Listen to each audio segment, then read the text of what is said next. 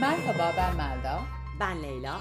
Uzun bir zaman sonra tekrar kanepedeyiz.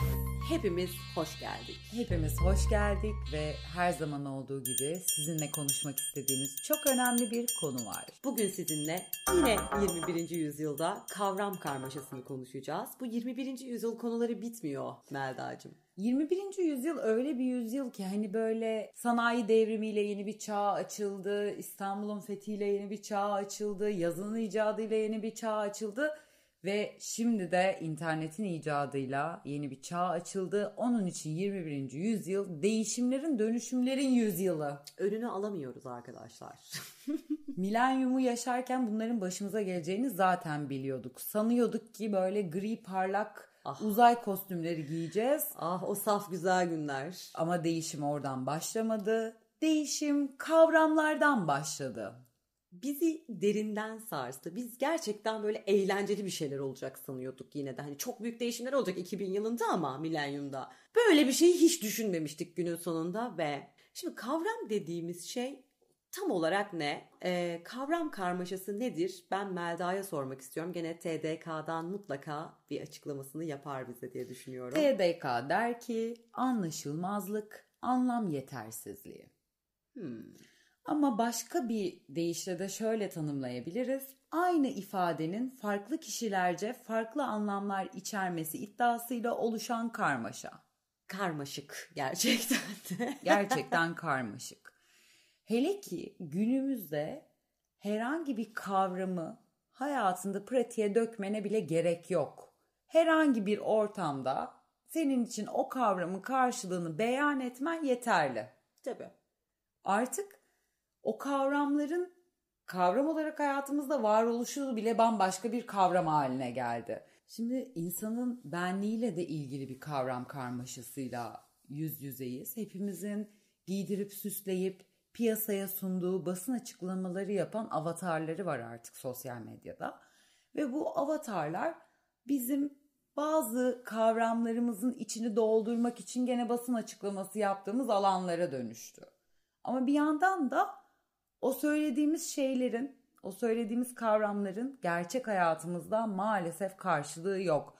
Aslında demek istediğim şu ki eminim kanepemizdeki herkesin aklına hemen birkaç kişi gelecektir. Böyle kız arkadaşına, karısına şiddet uygulayan, uyguladığını bildiğimiz bir erkeğin sosyal medyada kadına şiddete hayır sloganı içeren pankartlar yayınlaması gibi. Ya bu bunu oldukça da rahat yapılması gibi. Hani çok bunun da bir noktada normalleşmesi gibi. İşte oradan buradan bakınca normal kavramı da bambaşka bir hal aldı. Tabii. Arkadaşlar bu arada şunu da söyleyeyim. Bir yay burcu olan Melda ile biz bu konuyu konuşuyoruz. Çok şanslıyız. Şimdi kendisinin yay dünyasından kavram karmaşasını detaylıca açacağız size. Bakın. Artık burçlar da bambaşka bir kavram oldu Leyla'cığım. Yani şimdi Yay burcu, özgür, özgür yay burcu, özgür olduğuna inandırılmış yay burcu. Tabii. Özgürlük kavramı bile o kadar absürt noktalara geldi ki artık özünün gürleşmesinden çıktı iş. İşte özgürüm, tek başımayım, hiç kimseye ihtiyacım yok falan filan gibi böyle bir noktaya geldi ama bir yandan da bu hiçbir şeye ihtiyacı olmayan, özgür ruhlu bireysel kişilik aslında bir sürü application'a işte getirdir, yemek sepetidir, Netflix'tir, Twitter'dır, Instagram'dır, bir taksidir. Hak geçmesin diye neredeyse bütün markaları sayacağım. Her birine inanılmaz derin bağlarla bağlı. Tabii ve biz de onlara bağımlı şeyi yaşıyoruz. Yani Özgür değiliz hiçbirimiz. Müthiş girdin bu sefer. Bak bu sefer bu... Ama öyle değildi o şarkı. Her ne kadar o da masum değiliz olsa da. İşte o kavram bile ne olur şak diye değişir. Masum kavramı da çok değişti. Evet. O kadar çok değişken var ki çünkü. Masum kime göre, neye göre, ne zaman, ne olmuş ve bu bilgiler bitmiyor yani. Hani bu bu bilgi çağı, bu böyle sürekli bir data, bir sürü şey bence o kavramları da zenginleştirmek de zorunda bırakmış da olabilir belki. Bu da bir kavram karmaşası yaratıyor olabilir bizde. Çünkü eskiden bir şeye 2-3 output koyuyorsun ve toplum için o o kavram ve okey. toplum için kavram belirleniyor ve uzun bir süre şu ana göre o şekilde devam ediyor en azından. Ama hayat o kadar bireyselleşti ki Leyla'cığım yani. Hayatın büyük bir kesimi için kavramın karşılığı aynı iken şimdi herkes o kadar bireysel, herkes kendi yorumunu o kadar çok katarak işte demin bahsettiğim gibi basın açıklaması tadında beyanlarda bulunabiliyor. Bir story ile orada kavrama var yani. Tabii Bunu, tabii. Eskiden öyle değildi. Eskiden 3-5 gazete, 3-5 film, 3-5 dizi arasında gelip giden kavramlar Tabii. bütünü vardı. Ama şimdi herkesin ideolojisini yayabileceği platformlar şunlar bunlar derken herkes o kavramın karşılığına biraz özgünleştirdi. Özgünleştire özgünleştire de o kavramların içi artık boşaldı. Ya anlamsızlaşma gibi bir durum oldu aslında. Bazen bunlar iyi de olabilir tabii ki de bu kavram karmaşalarını yaratan durumlar aslında iyi de olabilir. Birçok insan belki de bir kavram için 2-3 tane anlam varken kendi özgünlüğünü de koyarak belki bir toplulukla birleşip kendini rahat rahat ifade etme özgürlüğüne de ulaştı. Fakat nedir bu normal? Gerçekten de bu soru işareti oluyor günün sonunda. Kemikleşmiş, tabulaşmış, artık sorgulanmayan kavramlarda kırılıp kabuk değiştirip yeni daha özgürlükçü, daha genişleyen, daha kapsayan şeylere de dönüştü tabii ki.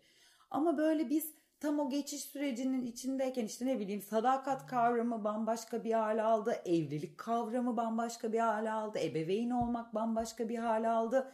Ya düşünsene ilişkilerin geldiği noktayı açık ilişkiler bilmem neler şunlar bunlar. Cinsiyetsizlik artık hani o her şey çok farklılaştı gerçekten ve biz içinden geçiyoruz tam olarak dediğin gibi.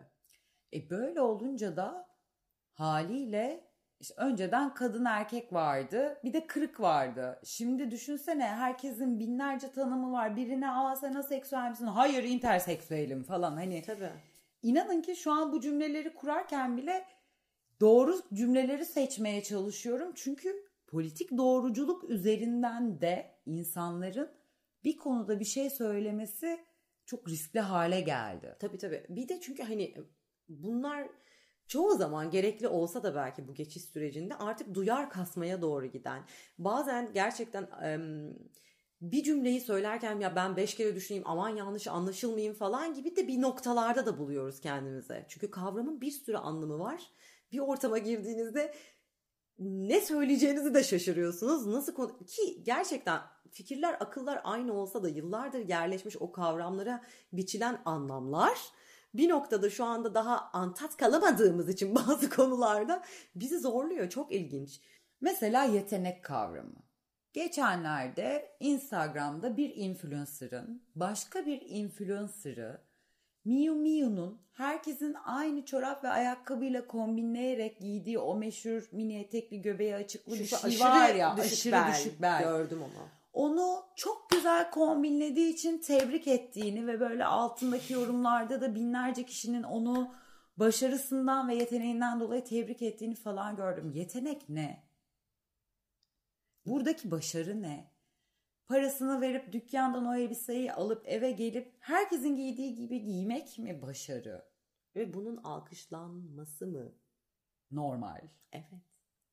Belki de normaldir işte. Hani bize ne kadar anormal gelse de bu durum birilerine normal geliyor olsa ki bu kadar altına yorumlar yazılmış. 21. yüzyılda acaba yetenek, başarı kavramları tamamen para kazanabilme oranıyla mı ilişkili? Öyle bir şey de artık var. Onu söyleyebilirim. Yani evet bu da bir yetenek olarak artık literatüre geçmiştir. Tabii ki de çok değerli işler yapılıyor. Bu, bu yetenekler de görülüyor. Görüyoruz etrafta ya da takip eden görüyor. Önüne çıkıyor bir şekilde. Ama kimileri içinde bu bir yetenekse şayet artık yeni bir yetenek dalımız var sanıyorum. Ne deriz buna? Influencer mertebesi mi diyelim? Buna işte ilham verici olma. mı diyelim artık yani. Ama bu ilham verici olma kavramının da içi çok boş. Gerçekten. Kim ne ilham alıyor onu bir sorgulamak da gerekiyor. İşte o kadar çok bilgi, o kadar çok beyan var ki senin de dediğin gibi. Biz bu kavramları, x bir kavramı sonsuza kadar konuşabiliriz. Örneğin evlilik. 21. yüzyılın özellikle bu yıllarında evlilik bir anda keskin bir şekilde bir şeyler değişti. Biraz önce bahsettiğim gibi ebeveyn kavramı. Eskiden ebeveynler şöyle davranır, böyle yaşar derken şu anda böyle çok bireysel ebeveynler e, görmeye başlıyoruz. Bu da var. Öbür tarafta gene eski o devam eden süreci de devam ettiren ebeveynler görüyoruz. Belki de daha da radikalleşmiş aileler, ebeveynler de görüyoruz. Her türden var. Belki de biz bunları gördükçe mi o anlam kayıyor? Hangisine ait olduğumuzu düşünerek mi bulabiliriz, yaşayarak mı bulabiliriz? Çünkü bu aynı şekilde cinsel kimlik için de geçerli. Çünkü eskiden biraz önce konuştuğumuz gibi kadın ve erkek vardı. Ama şu anda o kadar fazla seçenek var ki ve bunları deneyimlemek mi gerekir? Hani bunun üzerine bir düşünmek mi gerekir? Acaba eskiden böyle bir kavram olmadığı için mi insanlar bu şekilde devam ediyordu? Eskiden cinsel yönelimlerimizi seçme şansımız belki yokken şu anda artık bu yüzyılda evet böyle bir şansımız var. Ve bu da aslına baktığında iyi bir şey. Mesela bir çocuk şu anda artık e, çok da geç olmadan belki ortaokulda cinsel yönelimine karar verecek bir bilgiye sahip. Böyle de bir çağdayız aslında.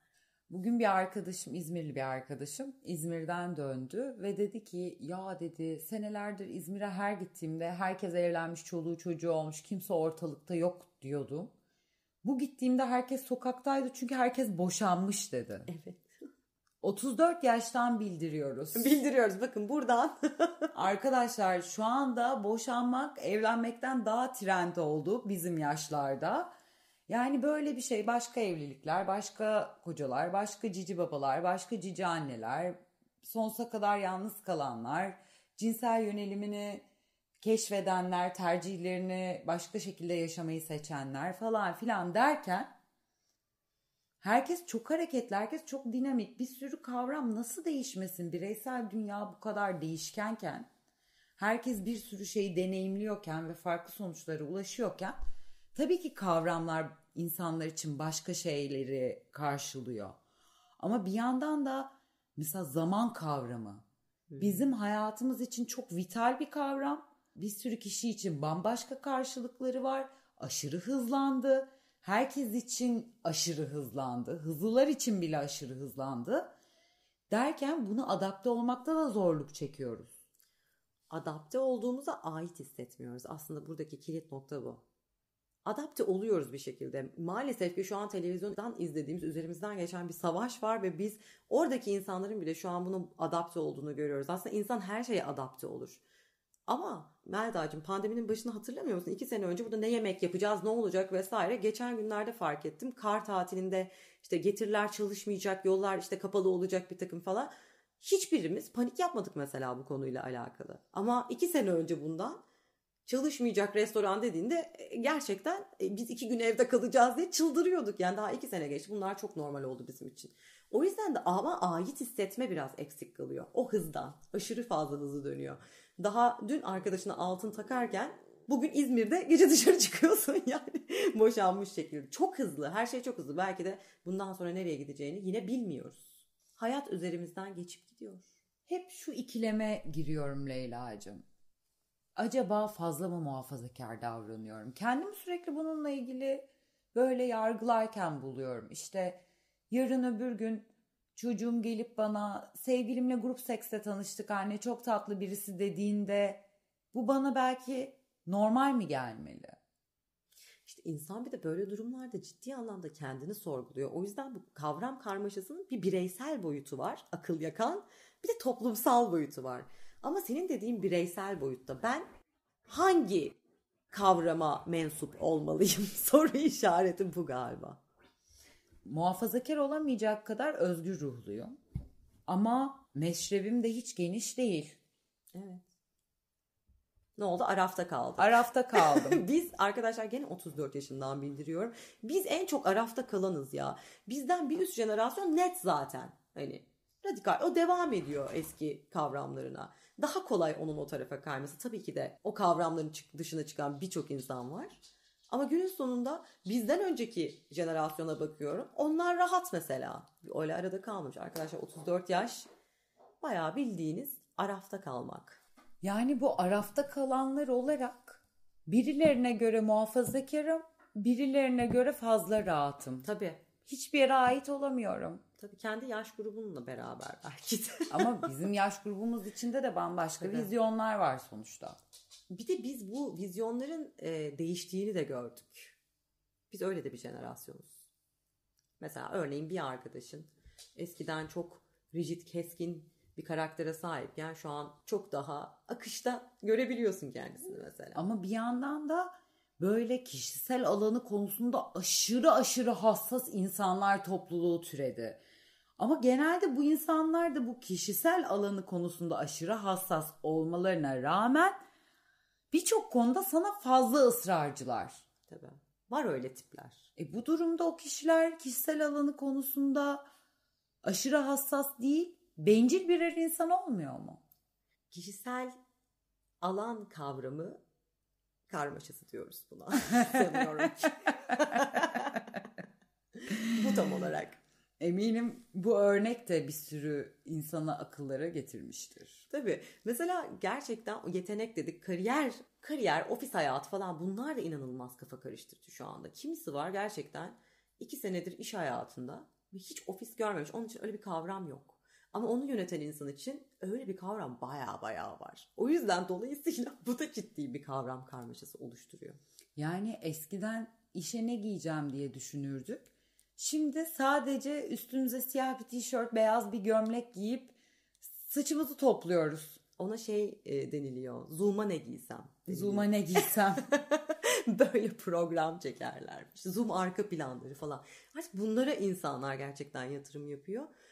Geçen gün biri şey yazmış Twitter'da gördüm. Biz neden ofise gittiğimizde ayakkabılarımızı çıkarmıyoruz? Herkese kim koymuş bu kuralı? Hani baştan hepimiz çıkarsaydık bunu. Belki de daha rahat olacaktı. Pofidik terliklerimizi giyseydik. Çünkü insanlar buna alıştı. Şu anda o bütün gün ayakkabıların içerisinde ofise gitmek istemiyor. Böyle durumlar yaşıyoruz. Bir yandan da o iş yerinde bütün gün ayakkabını giyip çalıştığın ve üzerine kazandığın parayla geçinmeye de çalışıyorsun. Para kavramı da çok ilginç bir noktaya geldi. Hem dünyada hem Türkiye'de zaten hepimizin bildiği gibi. O kazandığım parayla alacağım şeyin pahasının kavram karşıtı acayip karışmış durumda. Kesinlikle öyle. Şu anda biri bana bir şeyin fiyatı kaç dese inanıyorum. Tabii. Çünkü zaten ne söylese bana normal gelecek. Full kazıklanıyoruz. Ben buna yüzde yüz inanıyorum. Ve bununla baş edecek ve bunu algılayabilecek bir noktada değiliz. Bu çok acınası bir durum insanlık için. Her hafta bir ürün üzerine spekülasyon yaratılıyor. O ürünün stoklanmasına bir şekilde katkı sağlanıyor ve bir şekilde o ürün fiyatı sonra düşürülüyor falan. Böyle hikayeler dönüyor arkamızdan ve hakikaten biz onu kontrol edemeyiz. Yani onu onu salmak gerekiyor. Çünkü özellikle şu anda hizmetle aldığın ürünle işte X bir şeyin fiyatını karşılaştırınca neyi almaya ya satın alma dürtülerimiz de çok değişti bence bu süreçte. O kavram da çok değişti. Şunu alacağıma bunu alırım işte muz alacağıma Muz alacağıma altın alırım. gibi hani şeylere kadar gidebiliyor konu. Aslında sana 21. yüzyılda kavram karmaşasını konuşalım mı dediğim gün aklımda çok iyi bir örnek vardı ve asla hatırlamıyorum demiştim ve şu an hatırladım biliyor musun? Yaşasın. Şu an hatırladım. Aslında biraz politik olacak ama bu kavram karmaşası konusunun beni son zamanlarda en çok rahatsız ettiği durum Avrupa'nın Ukrayna Savaşı üzerinde hümanist yaklaşımını bu sefer ölen çocuklar Avrupalı yani bizden diyerek açıkladığı andı. Eyvah. İnsan haklarının savunucusu yüzyıllardır gü- güzellenen Avrupa böyle bir faşist açıklamayla savaş karşıtlığı ilanı yaptı. Bilinenin artık açıklanması yani. Aslında bilinenin açıklanması ve bunun da çoğu kesimlerce okey olması, e, bütün bunlar yaşanırken bizlerin hayatımıza devam edebiliyor olmamız ama bu da normal aslında baktığınızda. Bununla alakalı kötü hissediyor olmak da çok normal. Her şey hayatın içinden ve bu kavramlar neye inanacağımız, neyi normal göreceğimiz şu anda çok havada tutunamıyoruz arkadaşlar hayata. Belki de bu sebeple tutunamıyoruz. Yani savaş karşıtı olmanın bile kavram karmaşasıyla yüzleştiğimiz canım yüzyılımız 21. yüzyılda kafalarımız çok karışık. Aşk konularına girmiyoruz bile. ya aşk konusuna girsek oralarda zaten yaşadığın duygu selinin, paylaştığın şeyin bile aynı şey olmadığı karmaşasıyla yüzleşiyorsun mesela. Tabii. Geçtiğimiz günlerde bir dinleyicimiz bize Instagram'dan yazmış. İşte eski sevgilinin yeni sevgilisi, yeni sevgilinin eski sevgilisi diye ilk bölümlerimizden olan bölümümüzün devamını rica etmiş. Şöyle Melda ile oturduk falan. Biz bunun devamı çekemeyiz galiba ya. O kavramlarımız da değişti çünkü bizim o süreç içerisinde. Biraz da bunu da fark ettik o gün. Şimdi aynı kavramlar değil. Bir orayı dinlesek belki bir noktada bağlayabiliriz ama sanki üzerinden yüzyıllar geçmiş gibi hissediyorum. Üzgünüm Leyla. Üzerinden yüzyıllar geçmedi. Hala 21. yüzyıldayız. ama 21. yüzyıl çok fazla yüzyıl gibi geliyor buradan. İşte 21. yüzyılın bu kavram karmaşalarının içinde biraz kanepemizi ihmal etmiş olsak da umuyoruz ki kanepemize geri döndük. Unutmayın ki tüm dünyada bu kavramlar hızla değişiyorken bir kavram var ki bizi hayata bağlayan kanepecilik kavramı. Biz her zamanki gibi kanepemizde olmaya devam edeceğiz. Umuyoruz ki bir sonraki hafta görüşmek üzere. Bize Instagram'dan yazmayı unutmayın. Kanepedeyiz Instagram hesabını takip etmeyi unutmayın. Sizi öpüyoruz. Hoşçakalın. Bye bye.